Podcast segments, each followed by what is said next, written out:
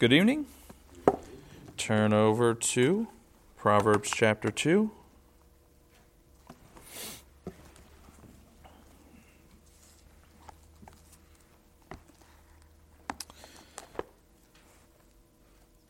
So last week we looked at, um, uh, we began our, our, our study into uh, Proverbs chapter 2. Uh, and we were looking at the qualities of a diligent search for wisdom, and those qualities were found in uh, verses 1 through 4 of this.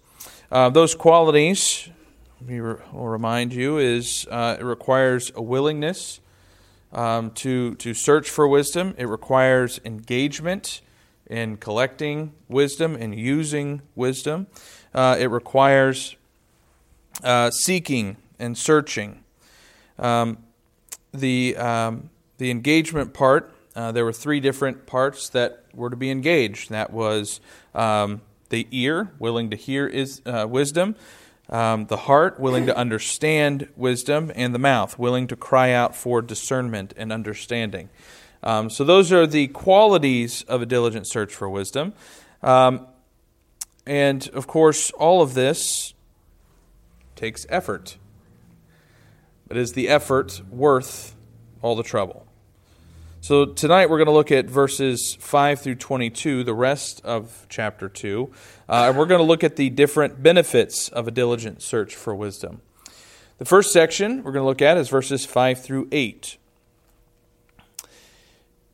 Then you will understand the fear of the Lord and find the knowledge of God.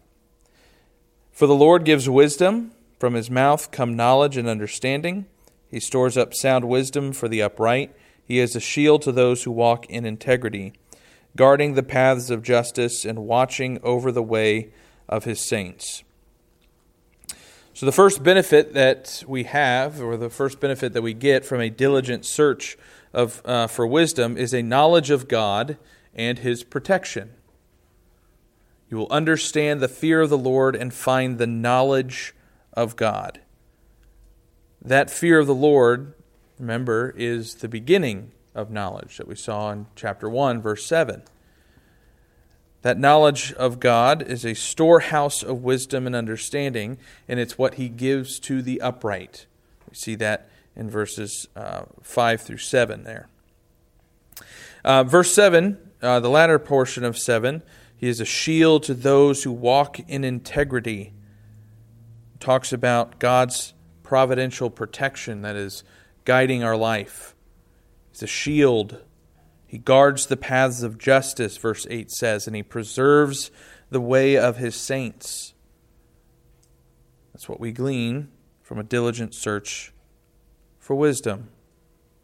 It's quite a blessing to be able to go through life with that knowledge of who God is and the protection that he provides to us. The next section verses 9 through 11. Look at a little bit of moral discernment for living. Verse 9 Then you will understand righteousness and justice and equity, every good path.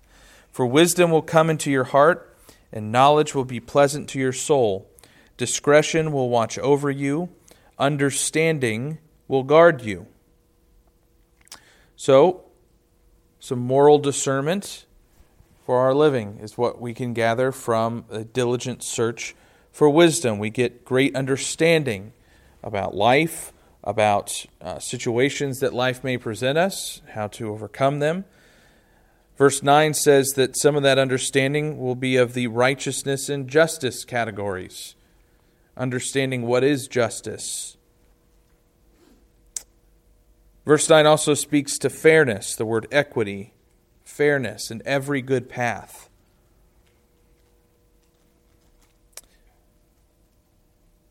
Having great discretion is another important one. And I think that's some, a quality that's often overlooked in life is the, the quality of good discretion. Verse 10 indicates that once wisdom enters your heart and knowledge is pleasant to you, then those things will uh, will preserve and keep you, and that discretion um, becomes a quality that you obtain from all of that. And when we're talking about uh, the blessings and the benefits that we get from a diligent search of wisdom. The first one was a blessing to be able to go through life with God at our side and knowing uh, who He is and, and, the protection that He provides. Um, but this discernment that we see here, it is a blessing to go through life with God's wisdom at our disposal. You know, having this book of wisdom in Proverbs and, and everything else that we find throughout God's Word to be the light for our path, to be the guide to go over the mountains, if you will. Um, those are things that those who don't have this book, those who don't have Christ, they don't have that. And so when mountains appear, things seem much more dire. The next section is verses 12 through 15. This section is about deliverance. So we just read 11 discretion will watch over you, understanding will guard you, delivering you from the way of evil, from men of perverted speech, who forsake the paths of uprightness, to walk in the ways of darkness, who rejoice in doing evil and delight in the perverseness of evil, men whose paths are crooked and who are devious in their ways.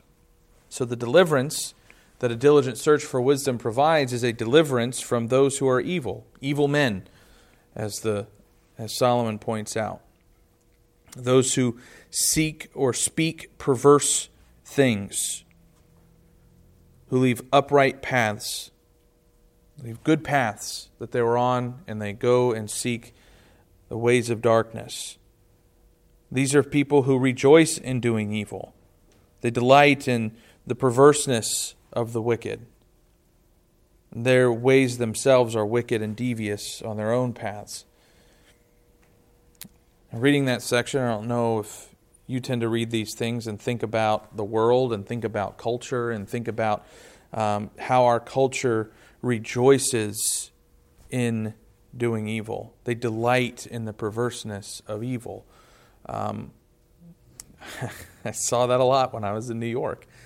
Uh, it's it's everywhere. It's not not just you know in our culture, but just the people around us as well, um, and even those who claim to be Christians um, still overlook the, the the evil that's going on around them, and they delight in those who uh, do evil. So, wisdom, the blessing of this wisdom, and, and the diligent search for it can deliver us from evil men and their evil ways, the evil ways of the world. Um, remember, we're to be light in a dark world, and the world is very dark. And if we don't have that wisdom that is fueling the light that we are to be shining, then um, the darkness may overtake us. So, wisdom can help brighten that light. The next section, uh, verses 16 through 19, talks about another deliverance. Last section was deliverance from evil men. This time we're talking about women. My wife's not here, so I can talk bad. Just kidding. She'll have to listen to this earlier or later. I'll make her. I'll make her listen to it. Oh yeah, probably. The ladies are already texting her. No. So, uh, verse sixteen. So you will be delivered from the forbidden woman, from the adulteress with her smooth words, who forsakes the companion of her youth and forgets the covenant of her God for her house sinks down to death, and her paths to the departed. None who go to her come back, nor do they regain the paths of life. So, uh, does anybody have a version that calls this forbidden woman a seductress? Yeah, I think that's New King James. King James has that. Um, the the it's funny this section. Sarah has always said uh, I trust you, I just don't trust the women. The, the women with their smooth words, right? And that's exactly what, what Solomon is saying here the adulteress with her smooth words. Um, so, this uh, immoral woman uh, is to kind of categorize. Remember, this is a father speaking to his son. If you look at the very first verse, he says, My son. This is fatherly advice to his son. So, of course, this could be flipped on its head and be talk- talking about an adulterer, you know, adult, an adulterous man as well, if you wanted to look that way. Um, and, and, as a whole, um, you know, this person that, that is being, that Solomon's warning about, um, and that he says that wisdom will help deliver us from, uh, is one who um, uses flattering words, but also who forsakes her husband and covenant with God. Of course, that is the root of adultery, uh, or the, the definition of adultery is uh, forsaking uh, the covenant that they have both with their husband and with God. And then, of course, that path, that path uh, leads to death, and that is uh, the place of no return, is what Solomon says. Does this mean that if a if a man falls to the way of adultery with an, with a woman, that there's no way back to the proper path? Well, no. But the wisdom that's found here is that the man who takes that path, it is much more difficult to come back from it. Uh, and I think um, a lot of times, you know, one of the most difficult things, especially in evangelism and, and, and, and preaching the gospel, is that those who are in an adulterous relationship or an adulterous marriage, even, um, you know, becoming a Christian means leaving a sinful life and leaving the sin um, that you may be living in. And that's a, that's a difficult truth for people to come to the understanding of because of what, what, uh, what Solomon is warning about here. It is a difficult path, or it is a path um, that uh, one cannot return from because the heart has become so embroiled in, uh, in that way of life, in that thinking. So, wisdom, though, can deliver us from immoral women and immoral men and their destructive ways. The last two verses here talk about righteous living. Sorry, three verses, last three verses. Talk about righteous living. So you walk in the way of the good. I'm sorry, so you will walk in the way of the good. So I, I, I read this as a dad talking to his son. You will walk in the way of the good and keep to the paths of the righteous. For the upright will inhabit the land, and those with integrity will remain in it. But the wicked will be cut off from the land, and the treacherous will be rooted out of it. So, wisdom and a diligent search for it enables us for righteous living. Right? 2 Timothy 3:16 all scripture is breathed out by God and is profitable for teaching, for reproof, for correction, for the training in all righteousness, that the man of God may be fully equipped every good work.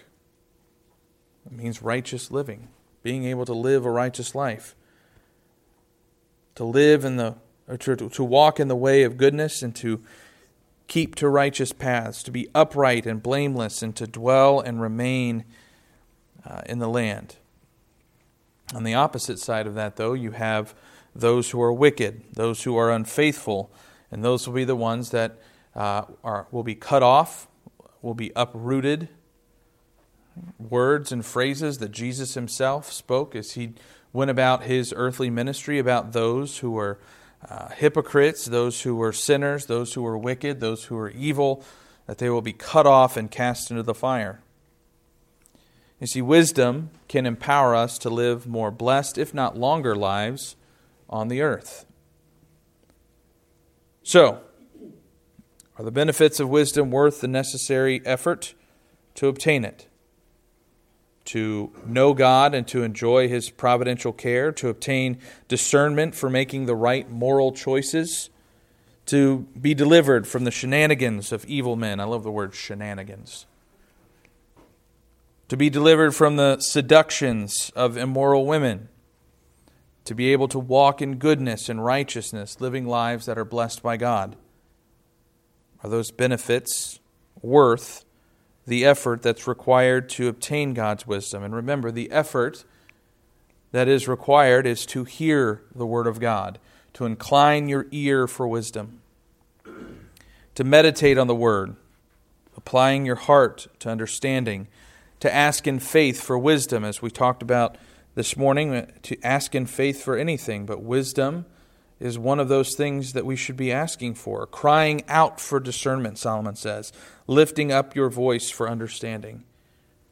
And the last thing to highly value the worth of wisdom. Seek her as silver, as for hidden treasures. We are to be going after wisdom and the knowledge of the word as more so than we go after a promotion in our job. We should be seeking the wisdom because of all of the benefits that are gleaned from it.